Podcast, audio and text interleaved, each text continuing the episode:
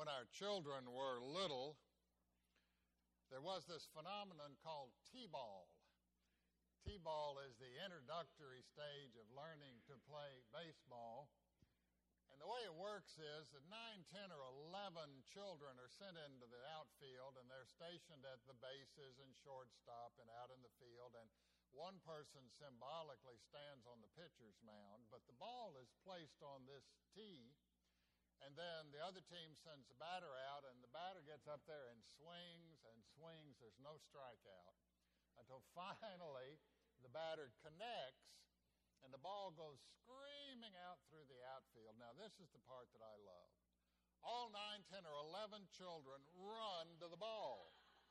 And somebody grabs it or holds it up, and then they all stampede for home plate. They know to go home.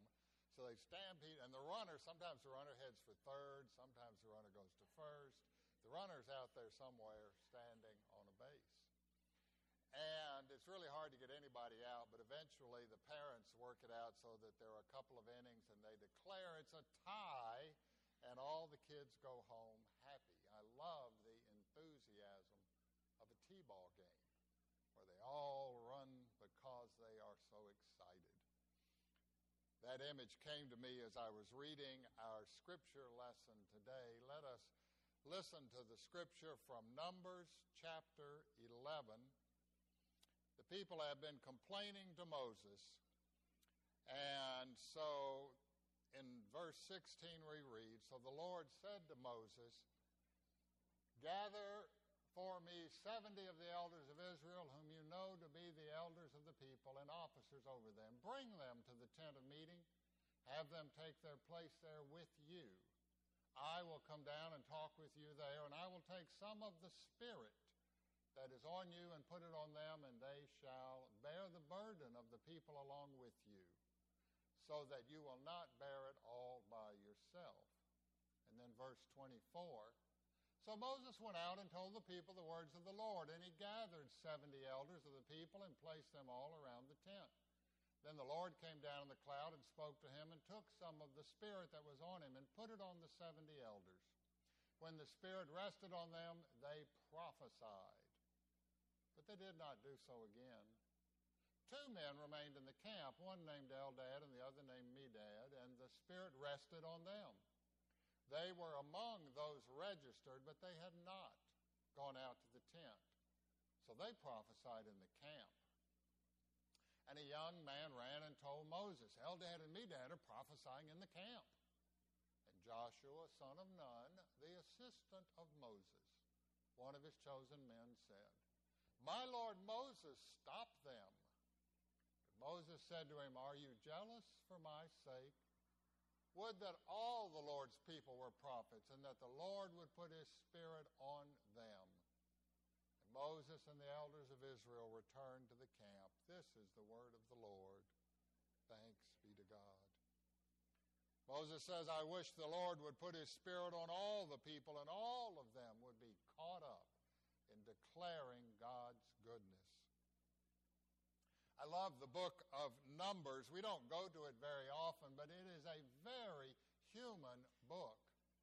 Exodus, of course, tells of the struggles in leaving Egypt and getting Pharaoh behind them. And the book of Deuteronomy is about arriving in the land of promise, in Canaan land. But Numbers is the traveling book. Numbers is the book that gathers up the stories of the people on the way. It is the how much farther is it? Book. In this week's episode, the people are complaining, they are cranky, they are tired of manna. Manna, manna, manna. What's for breakfast? Manna. What's for supper, Mom? Manna. They have had it up to here. First, they were frightened there was nothing to eat, and then the Lord provided manna, and after a while, they were tired. So they send a committee to tell Moses that they want something. And then Moses, feeling sorry for himself, gets cranky and he complains to the Lord, saying, Lord, whose idea was it to bring all these people out here into the wilderness? Not mine. Did I give birth to all these people that I now have to carry them on my back all the way to Canaan? If so, then just kill me now, Lord, or send help. So the Lord sends help. You are right, Moses. You should not have to watch over, guide, feed, and nurse all these people by yourself. Pick 70, and I will put the Holy Ghost upon them as well, and they too will be prophets and leaders and guides and shepherds to help the people find their way. You do not have to do this alone, Moses. So the 70 are selected, and it's time for officer installation up at the tent of meeting which is outside the camp over a ways, the tabernacle, the place of worship. And 68 show up. 68 out of 70. I would call that a great turnout myself. I would be really glad to get 68 out of 70. The Spirit does indeed fall upon them, and they prophesy, they sing, they tell of the goodness of God. Perhaps there is some ecstatic dancing. They are utterly caught up in the wildness, the goodness, the presence of God. But two guys are running late. Two guys didn't set their clocks ahead for daylight savings time.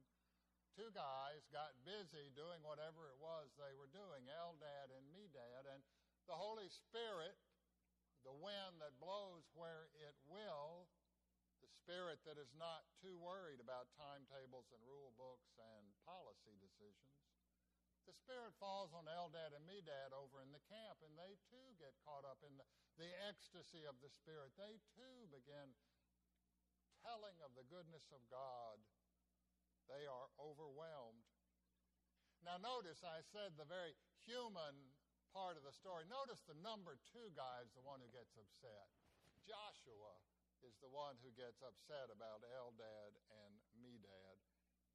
Joshua is probably the guy who takes the minutes at the meeting. Joshua is probably the guy that makes sure everything is done right. I'm guessing Joshua is Presbyterian.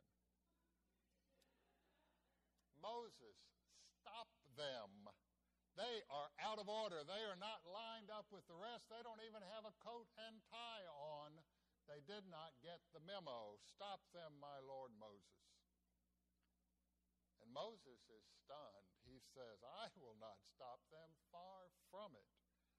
I wish that God would pour out the Holy Spirit on all the people so that all of them could tell of the wonderful deeds of God, so that all of them could sing and serve the Lord wherever they are. This is the prayer of Moses. It is the vision of the prophet Joel, who says, One day God will pour out the Spirit on all flesh. Your sons and daughters shall prophesy, your old timers will dream dreams, and your young ones will have new vision. The prayer of Moses, the vision of Joel, the promise of Jesus. Jesus says, I will not leave you alone. The advocate, the Spirit of truth, will come, and you shall be my witnesses. The Spirit is not just poured out on the clergy, it's not just poured out on the church officers, but on the whole church, so that all may tell of the goodness of God, so that dreams and visions may multiply about how we are to serve God together. It's hard to talk about the Holy Spirit. Of the three and the Trinity, the Spirit is the most difficult one to pin down because the Spirit is the presence, the breath, the life, the wind. There's only one word for wind, spirit, breath. In the Old Testament, it's ruach. In the New Testament, it's pneuma. The wind broods over the waters at the beginning of creation, and the world begins to be formed. God makes a creature out of clay, and God breathes, gives spirit to the creature, and the creature becomes a living being, Jesus breathes on his disciples and says, Receive the Holy Spirit. In John's Gospel, the breath of God, the life of the divine, the wind that blows where it will. And when Jesus breathed on those disciples, they began telling of the goodness of God in Jerusalem, in Judea, in Samaria, and everywhere they went. wind, breath, spirit, all of these equal life and liveliness. So a church full of Holy Spirit is a lively place. It's a place where lots of people share their energy, their vision, their joy about God's love. In such a church, the windows may bang a little bit, the shutters may get loose, the notes may be blown all over the floor as God pours out breath of life, Holy Spirit, upon all the people. We just finished our officer training for new elders and deacons, and we used a book this year by the Reverend Joan Gray called Spiritual Leadership for Church Officers. And in one chapter, she has this very telling image. She talks about the difference between rowboats and sailboats. She talks about rowboat churches and sailboat churches. She writes The bedrock reality in a rowboat church is that God has given the church a basic agenda. For example, make the world a better place, or save souls, or help the poor. God has given the church an assignment, and then it seems that God has gone off to do something else and left the church to get the work done. In a rowboat church, it is all about duty and sweat and effort. In a rowboat, you know, you sit and look backwards, and you row as hard as you can, and when you stop, the boat stops. And then you row some more, and when you stop, the boat stops.